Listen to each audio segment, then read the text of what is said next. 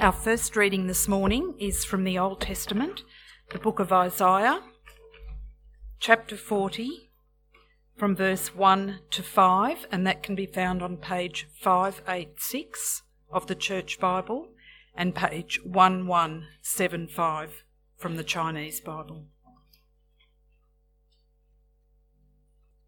Isaiah 40, verse 1. Comfort, comfort my people, says your God. Speak tenderly to Jerusalem and proclaim to her that her hard service has been completed, that her sin has been paid for, that she has received from the Lord's hand double for all her sins. A voice of one calling, In the wilderness, prepare the way for the Lord, make straight in the desert a highway for our God. Every valley shall be raised up, every mountain and hill made low the rough ground shall become level, the rugged places a plain, and the glory of the Lord will be revealed, and all people will see it together. For the mouth of the Lord has spoken. And our second reading is Luke chapter 2, verses 22 to 35, and that is on page 832 of the Church Bible and page 1659 from the Chinese Bible. Luke 2:22 When the time came for the purification rites required by the law of Moses, Joseph and Mary took him to Jerusalem to present him to the Lord, as it is written in the law of the Lord. Every firstborn male is to be consecrated to the Lord, and to offer a sacrifice in keeping with what is said in the law of the Lord a pair of doves, or two young pigeons. Now there was a man in Jerusalem called Simeon, who was righteous and devout. He was waiting for the consolation of Israel, and the Holy Spirit was on him. It had been revealed to him by the Holy Spirit that he would not die before he had seen the Lord's Messiah. Moved by the Spirit, he went into the temple courts. When the parents brought in the child Jesus, to do for him what the custom of the law required, Simeon took him in his arms and praised God, saying, Sovereign Lord, as you have promised, you may now dismiss your servant in peace. For my eyes have seen your salvation, which you have prepared in the sight of all nations, a light for the revelation to the Gentiles, and the glory of your people Israel.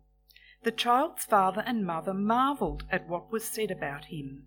Then Simeon blessed them and said to Mary, his mother, This child is destined to cause the falling and rising of many in Israel, and to be a sign that will be spoken against, so that the thoughts of many hearts will be revealed, and a sword will pierce your own soul too. Well, good morning, everyone. Uh, my name is Craig Foster. I'm uh, one of the pastors here, and uh, I'm going to pray before we look at that passage together. Please join me as we pray. Father God, we just thank you for your word. We thank you that in it it promises uh, to not return to you empty. We pray that it would do its work in our lives this morning, each one of us. We pray that we would be encouraged and comforted where we need to be, and that we'd be challenged where we need to be as well. And we pray this all for your glory. Amen. It'd be great if you could have that passage uh, open as we go through Luke chapter 2. Well, it's exactly four weeks tomorrow until Christmas Day. Uh, I don't know how that makes you feel, but Christmas has come early this year in Zimbabwe. The celebrations in Zimbabwe in this past week have been euphoric. There has been lots of singing, lots of dancing in the streets. To be saved from President Mugabe and his wife has caused celebrations to erupt all over the nation. And understandably so, because the country has been destroyed by this man for the past 37 years. Let me read a lovely piece of writing that a lady in Zimbabwe wrote this week uh, on Facebook this lady here. She says, There is no night ever so long that does not end with dawn. President Robert Mugabe's night, too, has ended. So many emotions, but mostly in the first few moments. I just sat here and wept. For how dark, how terrible Mugabe's long part of the night was. For the many it swallowed, never to see tomorrow. For everything my people had to do to survive it. For all that fell apart in it, including parts of ourselves. For all our beautiful bodies dispersed all over, because when things fall apart, the children of the land scurry and scatter like birds escaping a burning sky. And she finishes with these words of hope Welcome to all the Zimbabwean children born on this day. You are our most precious, most untarnished promise. May you never see what we've seen. May you know finally a great Zimbabwe. So, the celebrations this week in Zimbabwe have been understandably huge. However, as a friend of mine who is a Zimbabwean and a pastor wrote these wise words of caution on a Facebook post this week. He said, Pastors in hashtag Zimbabwe resist the urge to preach hope in a new Zimbabwe tomorrow. Our citizenship is in heaven, and from it we await a Saviour, the Lord Jesus Christ. And it's such a helpful and timely reminder because as humans, we have a natural tendency to think about our immediate situation and think that once I'm saved from this enemy, once I'm saved from this government, from this job, from this boss, from this marriage, from this illness, then everything will be okay. I'll be saved. And it was the same for the Jews in the first century. They were living under a corrupt regime. The Romans were ruthless. The Romans abused and terrified many of the Jews. And the Jews longed for a day when they would be saved from the Romans. Because the Romans were seen to be the great enemy. But you know as well as I do that the Bible says it's never the Romans, it's never the Mugabes, it's never the boss, it's always sin, choosing to stand against our Maker and our Judge. And the greatest need for all humanity this Christmas is the same as it was in Simeon's day it is to be saved by Jesus from our sins. So, as we turn to our third song for the Saviour uh, song from the series, Simeon's Song, the big idea here is salvation. The act of God where He reaches in to rescue a people who have turned their back on Him, who have told God to get lost. They've given God the fist of rejection. And there are three aspects of salvation that I'd like to highlight for us today from Simeon's song. Firstly, the waiting for salvation. Secondly, the extending of salvation. And thirdly, the dividing of salvation. So the waiting, the extending, and the dividing. So, first, the waiting for salvation. Now, Simeon is most likely to be an old man as he's waiting to die.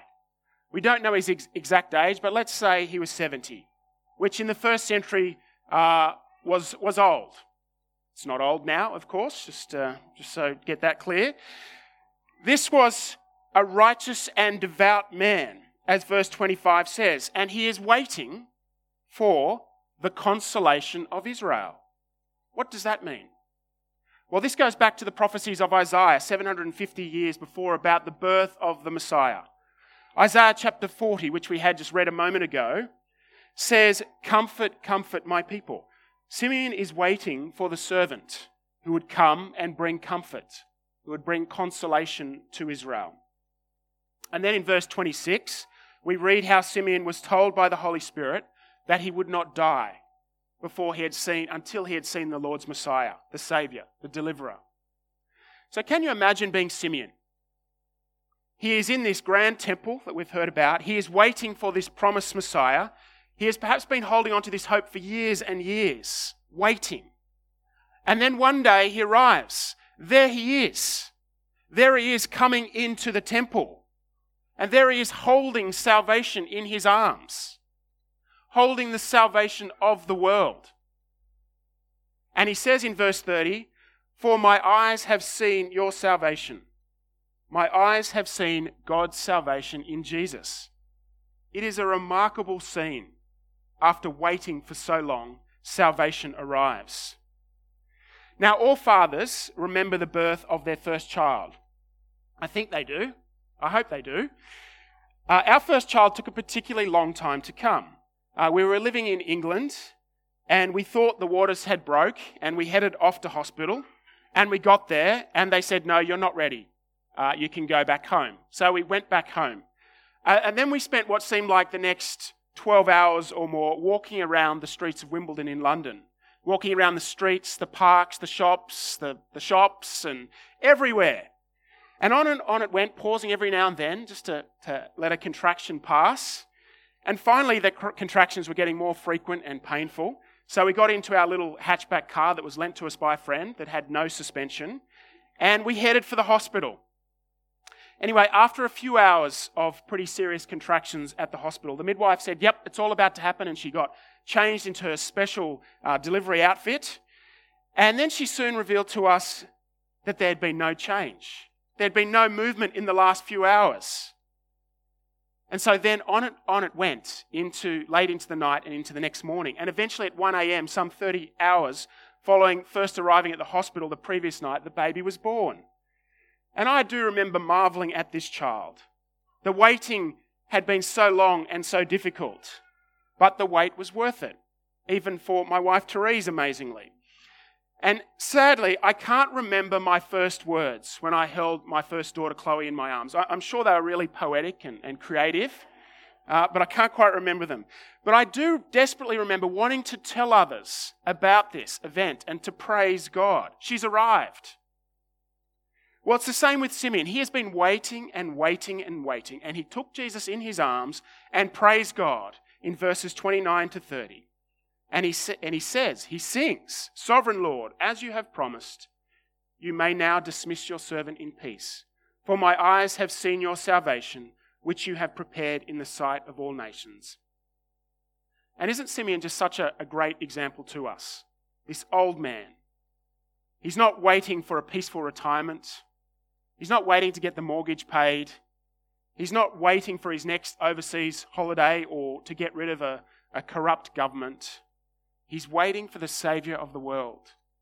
His life and his focus is completely on this because he knows that Jesus is what people need more than anything else in the world. And Simeon is holding salvation in his arms, the one who would save the world from their sins. Can you imagine? The rescuer of all humanity from the beginning of time to the end of time in your arms. Simeon is just so amazed that he praises God and he sings. Now, what about us? What do you think the people of the hills are waiting for this Christmas? Maybe a good holiday? Maybe some good presents? Maybe to win the ashes? Sadly, most people of the hills and Sydney are not waiting for Jesus. They do not feel like they need a Saviour. But what about us? Do we long for the people of the hills to be saved? to be saved by Jesus from their sins. Now, sadly, I know that I often don't. It's something that we know in our heads, but sometimes we don't feel it in our hearts. We look around, and everyone seems to be going okay with their nice houses and nice cars, happy looking faces, and it's easy to forget that they need Jesus desperately. They are enemies of God and they need to be saved. Otherwise, they'll be eternally separated from Him in hell forever. It's tragic. Well, in exactly two weeks, we have an opportunity to invite people to carols where we'll be singing about our Saviour. And I think it'd be all worth praying this year that we can invite one person along to, whether it's to carols or to another Christmas uh, on the Green event or to a Christmas service. Because wouldn't it be great if a neighbour, a family member, a work colleague came along to a Norwest event this Christmas so that they could hear the message of salvation, that would be wonderful. Now, in Simeon's song, the waiting is over. The Saviour has arrived, but he introduces a new thing for us in the Gospel of Luke. He extends this idea of salvation beyond the Jews to the Gentiles. And this is our second point extending salvation. This salvation is not only for the Jews, but a light of revelation to the Gentiles, to the non Jews, to, to people like us. There's probably not many Jews here. But have a look at verse 32. Jesus is a light for revelation to the Gentiles and the glory to your people Israel. So, yes, Jesus was first for the Jews, but he is also Saviour for all the nations. And as we look at Simeon's song in more detail, we realize how many connections are, there are to the Old Testament prophet Isaiah, particularly in the chapters 40 to 60 at the end of Isaiah. Because Isaiah prophesied so clearly about a day that God's glory and salvation would go beyond Israel to the ends of the earth, to the nations. Have a look at Isaiah chapter 60, verses 1 to 3 with me.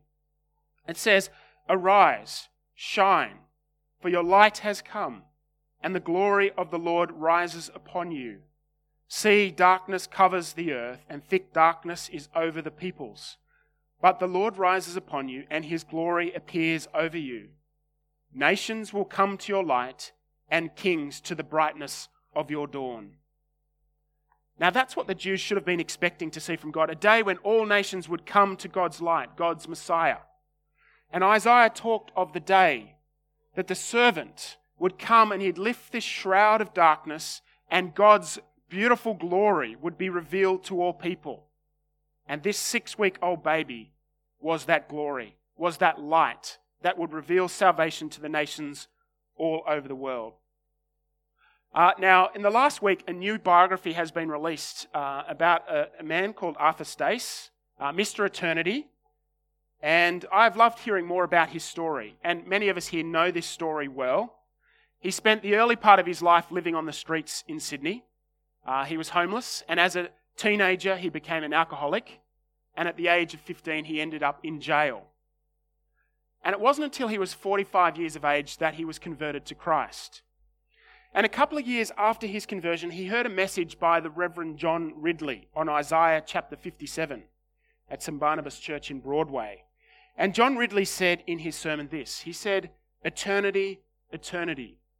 I wish I could sound that word to everyone in the streets of Sydney.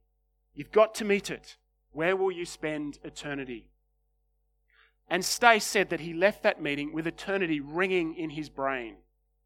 And he felt compelled to begin writing the word eternity down on the pavements in the streets. And over the next 35 years of his life, he wrote it down over 500,000 times.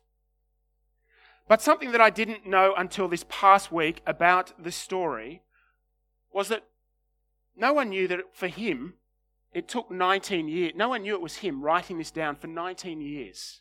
And then one day, a minister friend of his saw him writing the word eternity on the pavement and said to him, Ah, you're Mr. Eternity.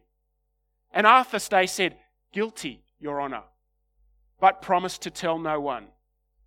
Well, Stace was a really shy man, and it wasn't for another four or five years that Stace finally agreed to let the public know that it was him. And it hit the press, it hit the newspapers, and he became somewhat of a sensation, a celebrity, giving many interviews and sharing his story of conversion, his powerful story of conversion. And what I particularly love about Arthur Stace's story is that he was a man that was so captured by Jesus that he creatively thought, how can I share this message of Jesus with others, with my situation and with my gifts? He was a very shy man, he was illiterate. But he still found a way of taking this message of salvation to the nations. And I'll never forget watching the Sydney Harbour Bridge on the year 2000, uh, being on the harbour foreshores as we welcomed in the new millennium, seeing that word eternity plastered across the harbour bridge, being watched by millions and millions of people on TV screens across the globe. And it all started with that shy man, Arthur Stace, who wanted others to know about Jesus this message of salvation that Simeon spoke of 2,000 years before.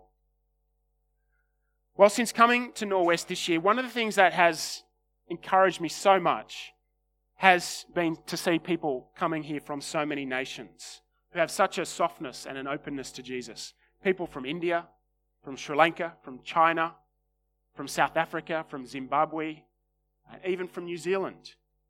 Our easy English classes, our ESL classes, and Christianity Explored classes are full of people from all nations wanting to come and hear about Jesus, and many of them for the first time. And that is fantastic, isn't it? That is such good news. But despite this, the open arms of Norwest to the nations coming here, I've also noticed that as a church, we're not that keen to personally tell others about Jesus, to, to be out there. We may seek to be a good example for Jesus, and if asked, we'll give a reason for the hope we have.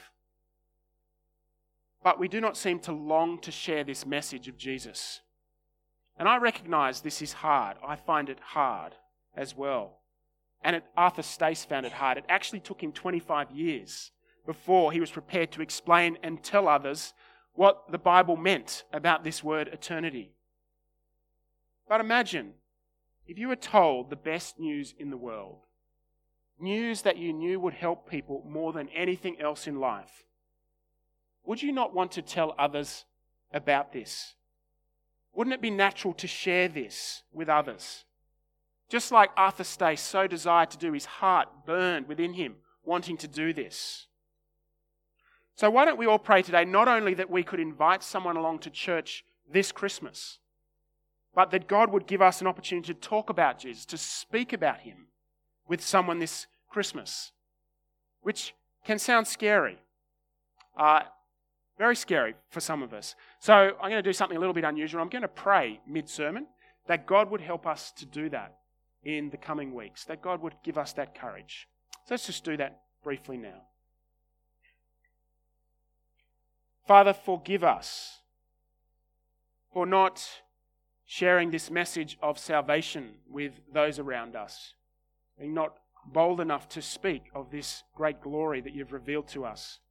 We pray, Father, this Christmas, these coming four weeks, that you might give each of us the opportunity to share this message of salvation, to share what Jesus has done for others, that he has died for their sins on the cross and gives them the opportunity of eternity with him. Please, may you give us, each of us, this opportunity this Christmas, we pray. Amen. Well, the, the third, the final thing uh, we see about salvation is that salvation is dividing. Uh, and this final point is the one that we're least expecting as we have Simeon's song uh, around it because it's confronting, particularly in a Christmas series. Have a look at verse 34. It says, Then Simeon blessed them, that's Mary and Joseph, and said to Mary, his mother, This child is destined to cause the falling and rising of many in Israel, and to be a sign that will be spoken against, so that the thoughts of many hearts will be re- revealed, and a sword will pierce your own soul too. So the prophecy of Simeon is not all sentimental sweetness and light. There's a dark shadow over this prophecy, over Simeon's song. It's the shadow of the cross. Simeon says that when this baby Jesus grows up, he will cause many to rise and fall. Many will accept him, accept the revelation and the glory and peace which he comes to offer, and they will rise. But others will reject him, and those people will fall. They will speak against him. They'll even nail him to a cross. And that is what Simeon means in verse 35. That's what happened 33 years later when Mary watched her own son being crucified on a cross for the sins of the world. Uh, this Christmas, in our Christmas services, at our 9 pm service on Christmas Eve and our 8 am service on Christmas Day, we're going to be celebrating communion, uh, which you're all invited to come along to, which seems a strange thing to do on Christmas. On a day we're remembering Jesus' birth, to be remembering his death. But it is appropriate, isn't it? Because even at Jesus' birth, Simeon is predicting Jesus' death. In the United States, there is a mountain range called the Great Divide. Uh, you may know about this. It's a, a huge drainage basin and the Great Divide is located between the Atlantic and the Pacific Ocean drainage basins. So that the rain that falls on one side flows out into rivers and estuaries and eventually flows into the Pacific Ocean. And rain that falls on the other side flows out into the Atlantic Ocean. So rain that falls only a few centimeters apart ends up in very different destinations.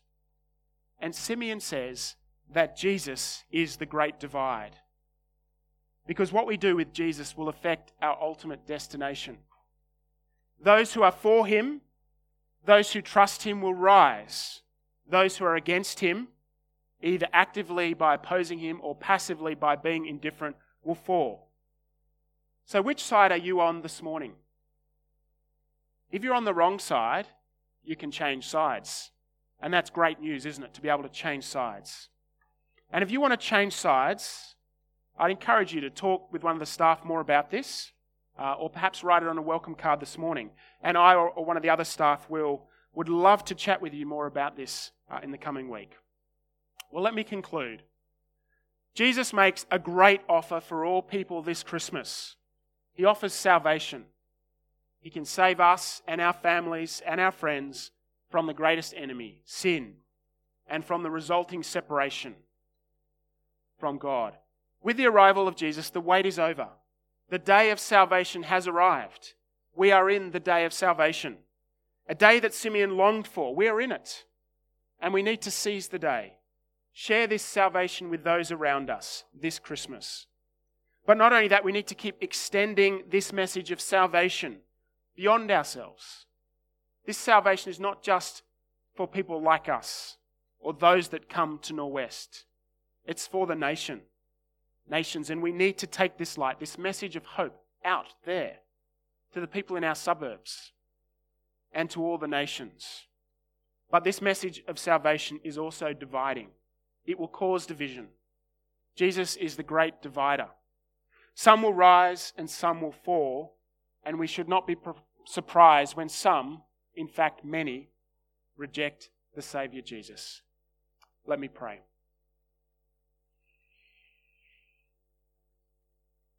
Now, as I pray, there might be people here today who want to accept this salvation, accept Jesus as your Saviour. So I'm going to give you an opportunity to do that now. And if you want to do that, please echo this prayer in your heart to God, and He will hear you and answer you. Let's pray. Father God, thank you for sending Jesus, the Saviour who died for the sins of the world. Please forgive us for rejecting you as our Maker and Judge. Please forgive us for our sins. Please help us to trust in Jesus with all our heart, minds, soul, and life. And please help us to be committed to you and follow you all our days. In Jesus' name we pray. Amen.